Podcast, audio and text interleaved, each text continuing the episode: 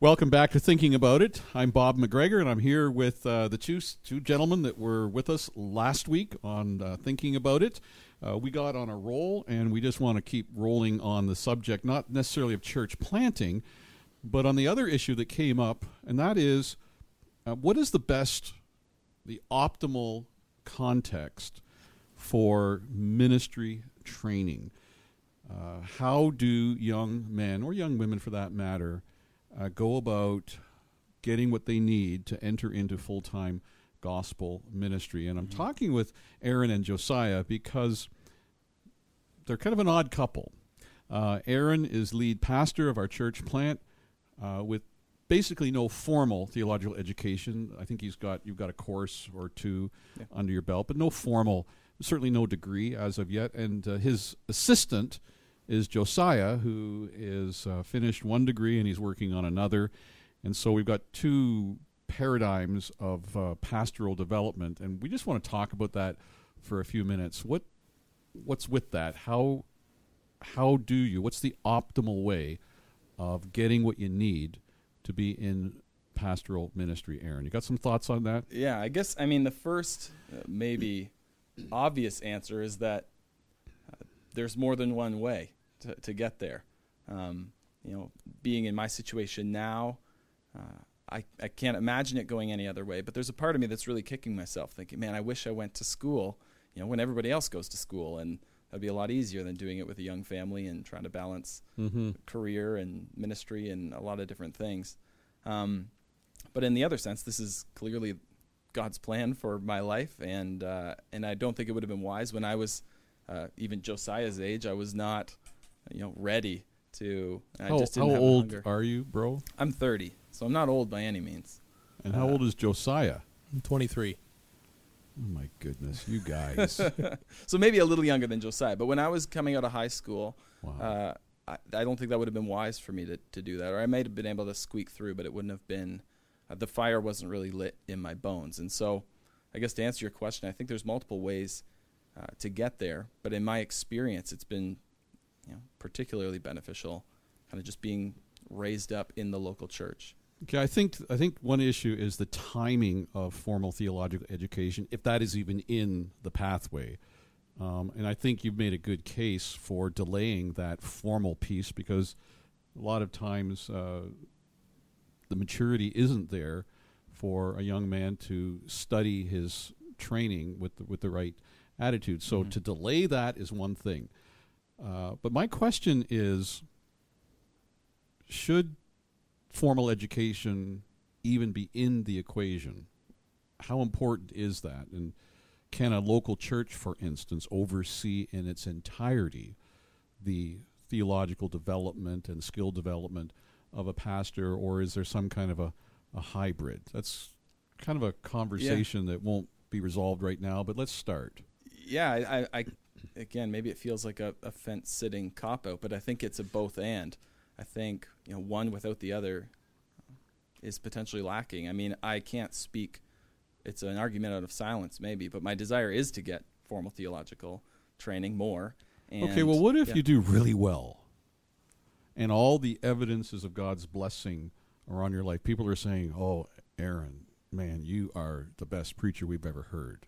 Right? You hear that stuff, right? Well, I don't, but well, well, you, you people will love you eventually, and they'll say stuff like like that. And uh, so, why would you then say, "Well, yeah, but I'm going to I'm going to seminary anyway"? Yeah, I think it's again, it's to just put tools in the toolbox. Mm-hmm. And if mm-hmm. you know, sometimes there's people that can get by with you know a hammer and a screwdriver, and there's others that get by and they get by better, or maybe they accomplish the same thing with a whole you know truck with a whole bunch of stuff in it. So I, it's it's one of those things. I think we take it as it comes. I think historically there's cases to be made for both.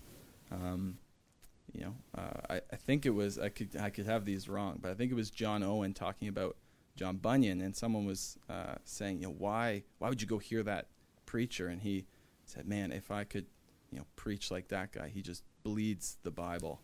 Um, and John Bunyan had no formal theological training, and John Owen was mm-hmm. known for his you know, depth of knowledge. So uh, things like that, I think you know the direction has been laid out in both ways. From my position, again, it's a, it's out of ignorance to a uh, point, but I would say, you know, why wouldn't we get as many tools in the toolbox as we can? And some of those come from the local church. A lot of those come from the local church, Mhm. and then I think a lot of those come from good seminaries too. And so, uh, I think I would be naive to say, oh, you know, you don't need it. Uh, there's a lot of things I wish I knew and had, but Well, one, the one of the yeah. things that we, we talked about in planning Heritage Grace was that, uh, how did this go? You would continue as a firefighter and would chip away at your degree. Like like others have, you know. I was talking with who was I talking with? Uh, yeah, Ryan on staff here, not on staff. He's he helps out in discipleship. He's the Power to Change director, Mhm. and Ryan was saying that he's been doing his MDiv for I don't think it's seven or eight years, chipping away at it while in full time ministry with Power to Change. And we were thinking that maybe that's the way to go with you, and you'll you'll start now, chip away, and that when you're uh, by the time you're graduated, the church will be ready to go independent and to hire you. That was kind of the plan yeah, but that's not the way it worked out. You're full time now, and you're you you just barely started to chip away at your theological education. Yeah. Yeah, and I mean that was even a part of the factor of going full time. I mean the primary motivation is to be able to serve the church and take care of my family and things like that well. Uh, but even that to be able to put more time into uh, this was again if we were thinking about me getting you know a master's of divinity while having a full-time job while being the lead pastor of a church that was you know maybe a lifetime plan type of thing which uh, you know is possible and that's the, the the benefit and beauty of the situation i'm in is nobody is saying you know you can't do this until Mm-hmm. um, and I think you know the that the fruit is evident that you know things are it's working. I think God you know does a lot of things through us in our weakness, and I don't need to be uh, I don't need to remind myself Yeah. often of my weakness because I'm aware of my weakness. Well, and I think I think again, um, the way that God used Grandview, we have James on staff, and James is responsible for helping and resourcing church planting. I know he was part of uh, the pl- planning, he came Mhm. alongside of you. The fellowship was there, so it's not like you came out of the wilderness and said, "I'm going to start a church all by myself." Uh, you you had good people that were sharing the vision and and gave generously and supported uh, the work. Well, and even that, t- thinking of the team approach, exactly that. So we had James, who you know has the education piece, has the experience piece in church planting. You know, every problem I've faced so far in church planting, I call him all distraught, and he talks me down. Aaron, you know, I've been here. Let's figure this out. Yeah. So that's a huge benefit. And then we have Josiah, who's here with us right now, who again has education, uh, has youthful zeal, uh, which has been a real, you know, perk. You're to the 30 church. years old. You still have Yeah. youthful zeal. okay, I'm I'm the one that talks that way. but I have three little kids. Plus, he was raised in a church plant. His father uh, was used mightily of God to to start a church in Windsor, and you so you grew up in a church plant, if you remember all that. I do. So I you've do. got some I of that remember a lot of it, experience too. Sorry, I, I interrupted you. Oh no, I was just talking about the uh, the team approach. So it was really not the way Grandview planned it, not the way really any of us planned it. Right? Josiah got brought on first, didn't know he was going to be interning under. Kind of had a picture of who that would be. That wasn't me. Then I showed up, and then James showed up. And the plan was, if I remember right, it, it was supposed to be the other way around. That you know the outreach pastor of Grandview would get hired, then a planter, and then an intern. Um, but God had other Something like plans. that. Yeah, that's you know, and what I mean, I think God said, "I'm glad you guys have a plan." S- Some some churches have no plan. At least you got a plan. I can work with this. I'll tweak it.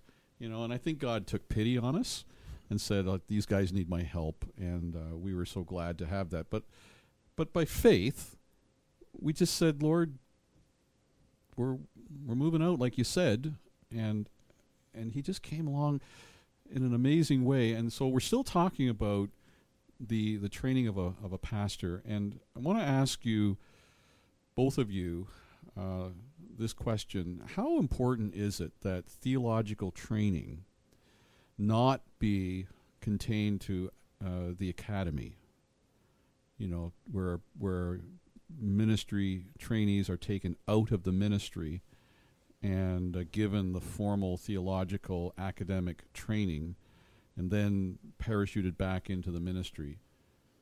Not that that's what what happens all the time, but but the idea that you can separate one from the other. How important is it that ministry training take place in the context of the ministry? I think that it's absolutely essential that uh, every seminary student or Bible college student be as involved as they can in their own local church. And uh, the idea that the seminary and the church are, are very separated entities is kind of unfortunate. Um, the seminary that Aaron and I are both in classes at right now is very explicit that their mission statement is to train up men and women for the church. And I think that's amazing because thinking back to, I only graduated from my bachelor's degree a little over two years ago. And the number of people that have, that I graduated with, um, or even a year after me, that have fallen away from the faith or uh, any interest in church ministry or anything like that have gone um, into some more progressive theology and things like that is really surprising to me.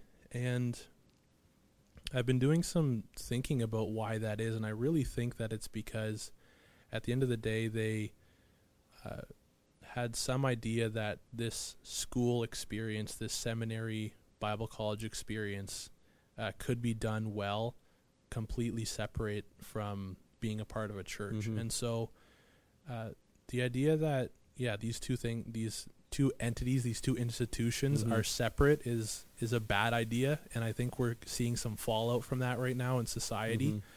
Mm-hmm. Um, and I, I really do believe that we need to get back to the idea that uh, you know churches can and do and should train up pastors from within their congregations, and that seminary should be there to supplement uh, mm-hmm. the areas that the church you know can't teach in, such as Greek and Hebrew or anything like that. And some churches can do that, but absolutely, why not leverage uh, heritage? Mm-hmm. But you know, that's really what the Apostle Paul did. He, he said, Timothy, you, have got grandma and mom, hmm. you've learned a lot, and I'm going to send you to seminary when you're done. Talk to me. that's not what Paul said.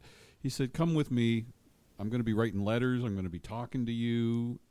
You're going to learn in you're gonna we're gonna build the plane in flight, and uh, that's how he did it. And I think that that's a model that uh, we can learn from.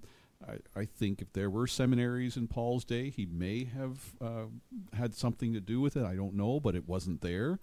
And so he demonstrated how it can be done in the context of ministry. The timing of my situation is maybe unique too, uh, to be kind of doing both at once. But he, I think it, the the argument would be the same that even if I was just pursuing pastoral ministry in the context of a local church, they both fuel one another. I find the more I learn, the more I want to apply, mm-hmm. and the more I experience, the more I want to learn. Mm-hmm. Uh, and so, being in seminary makes me want to, you know, grow and learn, and then you know apply that to the context of a local church. And then, yeah, as I wrestle in the context of a local church, yeah. I'm like, man, I need to yeah. learn some more stuff. Yeah, you pay attention more. I mean, I was in the same boat. I was in seminary while in the ministry, full time mm-hmm. seminary student while I wasn't paid full time, but I was full time in pastoral ministry. And every every class I was in, I was thinking, how can I use this mm-hmm. in my church? Man, I need this. It was not an academic exercise uh, purely; it was very practical for me. And I think everyone who is in ministry training needs to have that. I need this for the sake of the work that I'm involved in. Mm-hmm. And so the church does play a vital role in not only the heart of uh, leadership development and in the skills, but it's just the right paradigm and the context for theological education.